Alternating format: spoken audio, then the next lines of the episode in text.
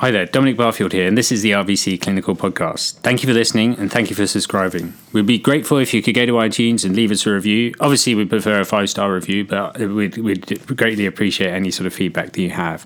You can tweet me at Dom Barfield or email me dbarfield at rvc.ac.uk if you have any comments or suggestions. Today, we're joined by Dr. Stefano Cortellini, and we're going to talk about all things to do with uh, renal replacement therapies. Hello, Dom. Thanks for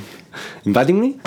Well, thank you, thank you for having your arm twisted to uh, to come along. uh, absolutely. So, uh, um, I suppose for our listeners, so, so Stefano and I work together in in the uh, um, in the ICU and emergency room of the Queen Mother Hospital for Animals, which is the the, the, the teaching hospital um, and referral vet clinic for the uh, the Royal Veterinary College. And uh, I think we've uh, probably worked together for now maybe uh, six years, five, yeah, six five years. years and a half. Yeah. So, uh, um, so maybe there'd be some familiarity with the conversation that we that we have. Anyway, um, thank you, thank you again, Stefano. So, what, what I would like to talk about really is to do with continuing renal replacement therapy, or, or as uh, as other colleagues have said, like blood purification.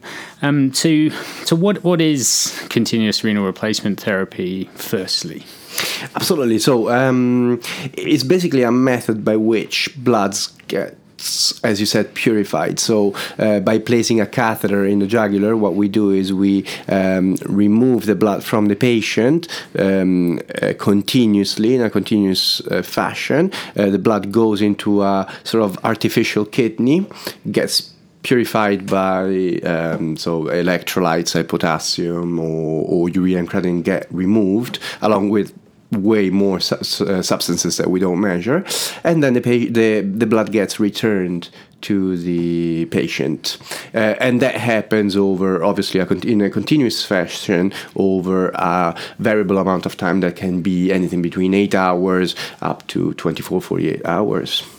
And so, what we're talking about as well is that these are these are standalone machines, aren't they? Because I think sometimes people get though dialysis, so it's a I say a form of dialysis. It's it's not the um, the intermittent dialysis that people know that have the uh, the water purification systems, and basically you need pipe water for it to to to occur. Whereas these are standalone machines, and we have bags of fluids that can attach to it. So it's a it's a unit with it with itself. Like you don't need, although you need the uh, as you said, the, the, the filters and the uh, um, the, and the bags, the of, bags. of fluids. Yeah, yeah, it's a it's a standalone. Yeah, it's very, it's very like it's a portable machine. I mean, you know, when we've done it together, like we just bring the machine to the intensive care unit, just bedside, and we can do everything like with the patient in in a cot or in his uh, in his bed, and then basically once the treatment is done, we just bring it back to where it was. So it's actually a procedure that can be done in intensive care unit with patients that are quite critical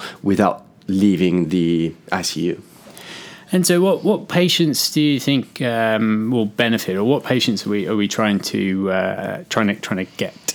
Well, so basically, we we have different cartridges that do different things. If we speak strictly about dialysis, so blood purification for uh, basically what what we tend to do is remove urea and creatinine. So what we're looking at is patients uh, in uh, kidney injury that don't respond to medical treatment.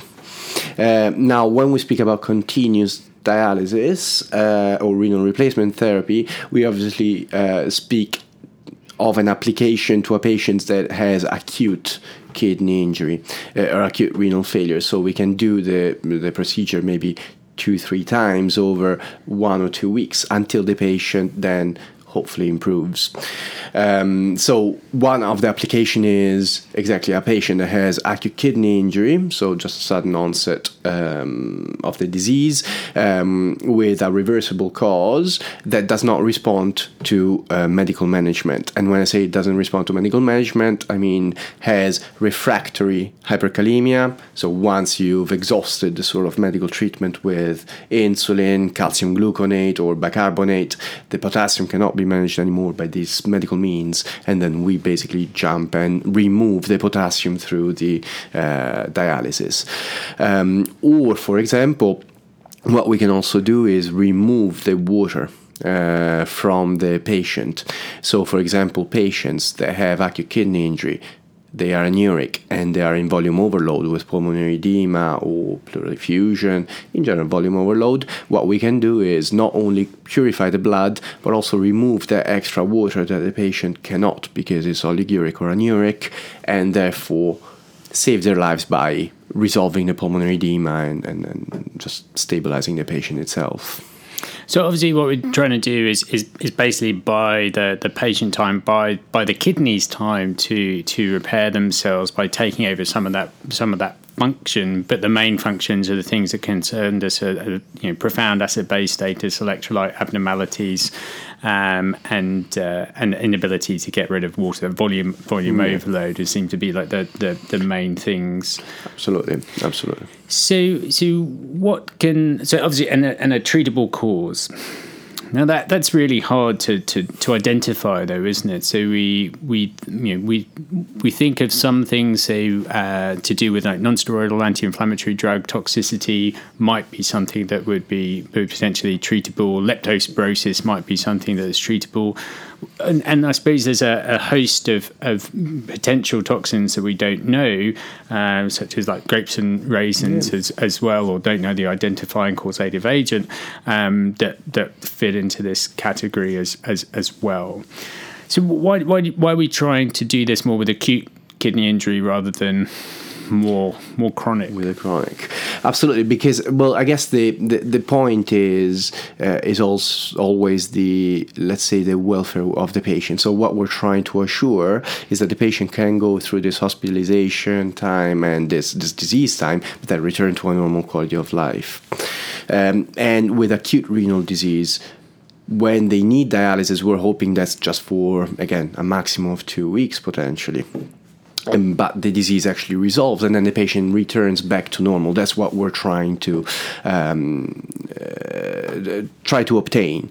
If a patient has chronic kidney disease and he does require dialysis, there is the risk that the patient will need ongoing dialysis for the rest of their life, and we are just not sure that that is probably the best. Um, option uh, for the patient itself. Now, a little bit of a gray area could be patients with chronic disease that have an acute, uh, a reacutization of the process. However, it's always difficult to assess is this like a chronic end stage disease or this an acute on chronic? And that's the difficulty of the shades. But certainly, you know, all those cases with acute kidney injury that have, again, difficult to say it's a resolvable or reversible disease because most of the times we can't even make a diagnosis. Um, but that would be our preferred candidate. Okay. So if, if, I'm a vet in practice, Stefano, and, and I see a case of, I think it's a acute uh, kidney injury and that, that could be potentially re- reversible, there's no sort of chronic chronic signs, um, and obviously I'm con- concerned. What what advice would you give me before, say, I can send send it on to uh, um, send it on potentially to to yeah. us.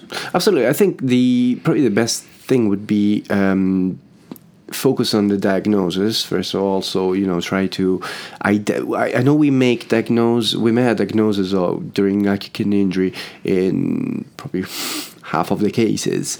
Uh, but uh, probably trying to make a diagnosis is an important thing because, uh, especially for reversible causes. So, for example, doing a urine analysis, uh, sending the urine analysis for culture because pyelonephritis again can be a cause of acute kidney injury and is certainly uh, reversible. Uh, but that's assuming that it's treated. So, you know, starting urine analysis um, and performing a urine analysis and potentially starting antibiotics until we get uh, the um, results of the culture back and potentially stopping them once we get the results, uh, negative results back. Uh, mm, performing an ultrasound, sometimes it can be quite challenging to diagnose just on palpation what's happening in the, um, uh, in the kidneys. Uh, and we are seeing more and more often, for example, urethral obstruction in cats. So uh, in that case, sometimes surgery may be required. So ultrasound can certainly be a very useful mean uh, of excluding or, or, at least including those causes that can uh, require a specific treatment. Um, and you know, in case of urethral obstruction, you probably want to go to surgery as soon as possible. Um, so that's why it would be so important to perform a diagnosis.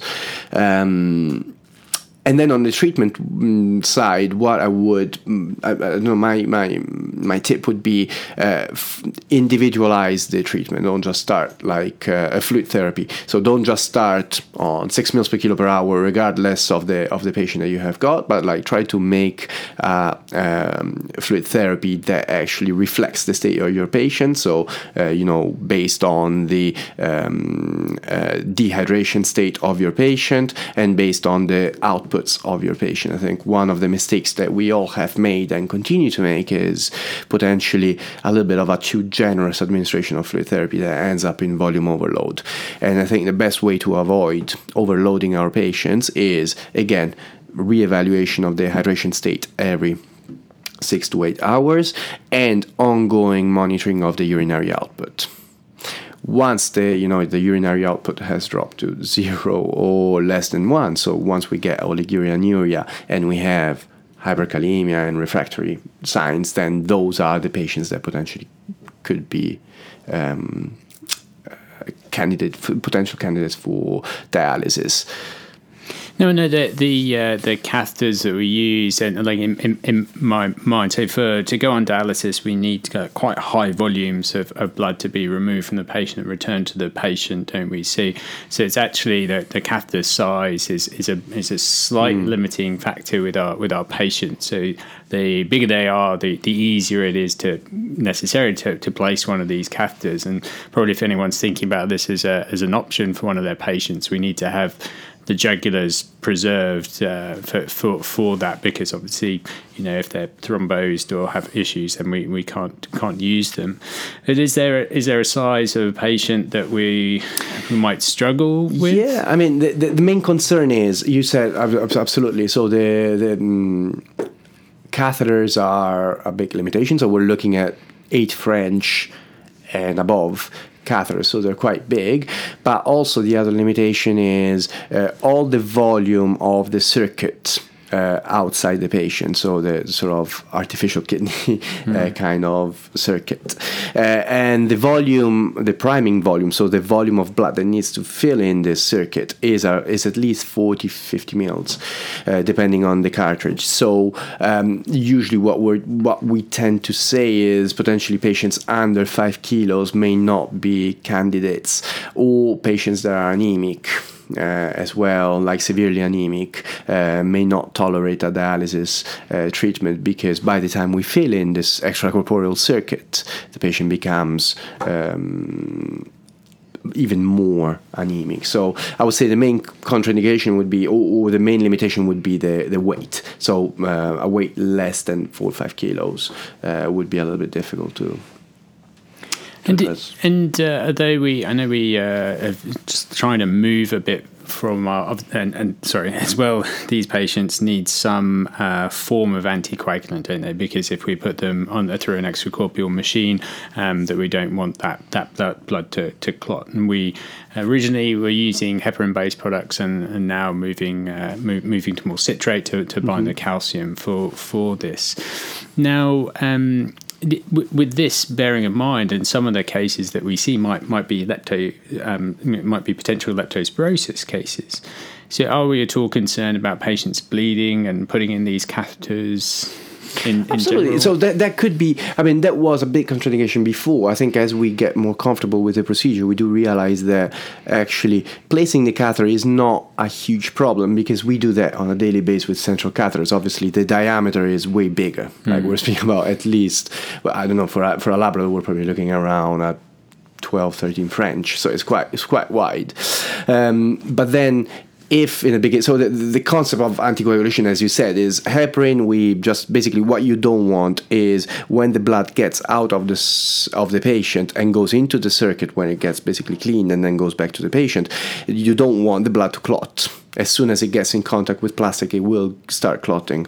So one way is to give heparin to the patient, so that basically the patient's blood will not clot and that's called the systemic anticoagulation. The other way is to put citrate, uh, which is an anticoagulant, as soon as it comes out, uh, as the blood comes out of the patient, and then basically antagonizing the citrate action by giving back calcium to the patient as soon as the blood goes back to the uh, basically to the um, to the patient. So basically, what we're doing is literally anticoagulating only the blood in the cartridge and not the whole patient. And what we are doing more and more often is actually this regional uh, anticoagulation because we've seen that actually by administering heparin to the patient, we actually had bleedings at the catheter site or potentially, you know, uh, bleedings elsewhere, and that's what we want, obviously, to avoid. Patient safety is first. Um, so yes, now we are using the citrate anticoagulation for this reason because it's less associated with with bleeding from the patient. No, we're getting uh, a little more and more cases. I, I think it's it's probably a, a similar th- similar thing to to any new procedure. Um, we you know they, they trickle at the beginning, and, and every every year we see a few more and more cases, and and so and our experience Im- improves with that. But also with with regard to uh, to to the continuous renal replacement therapy machine, that the Gambro machine that, that we have, we started using uh, like uh, um, total plasma exchange as as well as a as a therapy. So so can you maybe explain what is total plasma Absolutely. exchange and and uh, and what what indications or what patients do we do we give? Absolutely. So it's um, total plasma exchange is exactly like dialysis.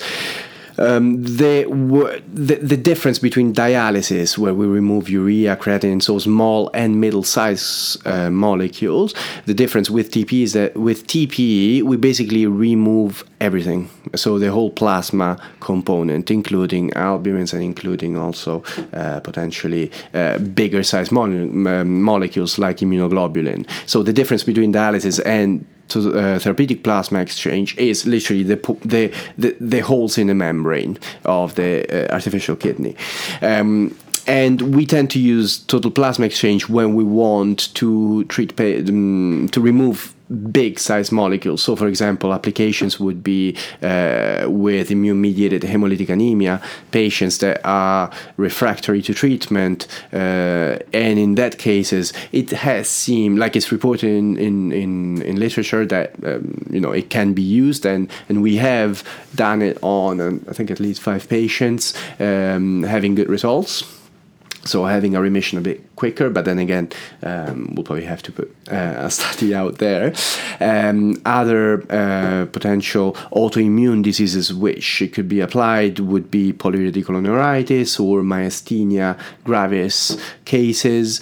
Um, we are using it for sort of the this uh, CRGV so the New Forest syndrome we have tried um, to apply it on five cases. You know these are cases that have a terrible prognosis if they develop acute kidney injury and become anuric. So those are the patients where we try um, and and remove what. Mm, possible um, complement that may be causing problems.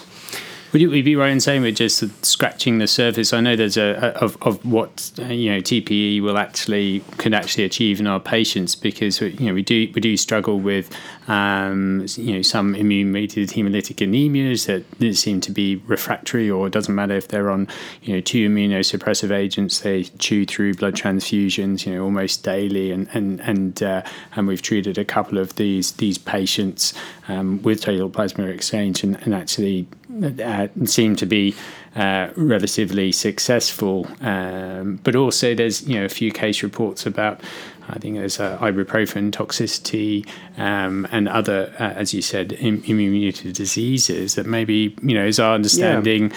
Do you think maybe oh, it's, shifting hugely because the, the other thing is that you basically uh, you could even consider uh, i mean there are some reports potentially of modifying uh, the you know for, for potential toxicity so adding intralipid or or potentially adding albumin for albumin bound toxins. Um, so like the, the intoxication which we could address are, are, are huge. Uh, for example metaldehyde intoxication that's more dialysis but that could be treated with di- uh, with uh, with dialysis, or um, we could. I mean, there there, there is application uh, in human medicine. It's not reported in veterinary medicine of liver failure treated with uh, plasma therapeutic plasma exchange. So again, you take out the plasma from the patient and you give new plasma from another patient. Um, uh, so, I mean, it's the, the spectrum of application is improving more and more as we go, and is increasing more and more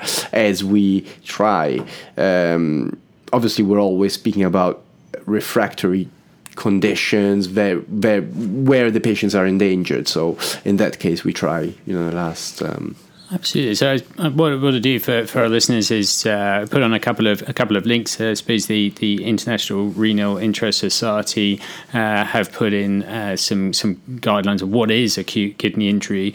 Because obviously, it's only only a, a, modest increase in your in your creatinine is is really seemed as a as an early stage of, a, of acute kidney injury. It doesn't have to be in the in the thousands or or, uh, or high hundreds. Um, but also there's some you know information there about how to quantify you know urine output and you know mon- monitoring for that. But also our, our web page is about the continuous renal replacement therapy uh, that, that, that we that we have. So further yeah. information can be found there, or, or ideally can can contact us um, yeah, uh, but, you know, about about cases per you know per se that that uh, potentially might might be might be useful. I suppose the the uh, immune mediated diseases that's always the, the questionable one. It's probably a combined decision, uh, yeah. like a, a group think uh, exercise rather than um, that that rather than we're accepting yeah, primary cases yeah. for for that at the, at the moment, but obviously welcome to uh, entertain the, the conversation. Of, yeah, yeah, I think those. we're always happy about speaking about possible, even just the, the cases, and then discuss if there is a potential scope to perform further procedures, like including dialysis or TP. Um, then it's going to be difficult to say on the phone, yes, we will do it, but like at least we can always discuss about the case and yeah it's but it's it's heartening to know isn't it that that yeah. uh, um, that we either they're offering this service but there's there's more and more in the literature about uh, these type of uh, of, of techniques uh, the, you know, a few from um, Florida, and there's a large group in, in, in Italy, isn't there? They deal with yeah. leptospirosis patients, and in Switzerland well. as well. Switzerland. Yes, so, yeah, yeah. so there's there's actually you know more and more information. I think as as the these modalities get actually more cost effective. Uh, I wouldn't mm. say they're they're ever cheap, but they're probably more cost effective. That that you know certain uh, yeah. um, you know they're more available, but there's always uh, teething issues with these uh, these form of of of, uh, of treatment modalities. Yeah, absolutely. Well, many thanks again for your time, you. Dr. Cortellini, and uh, and as I said, we'll, we'll, link to the to the to the show notes um, uh, with some some you know links for to things that we that we said about uh, finding information about continuous renal replacement therapy um, and the uh, RS website for further information. Many thanks for listening. Many thanks for subscribing, and uh, until next time, bye bye.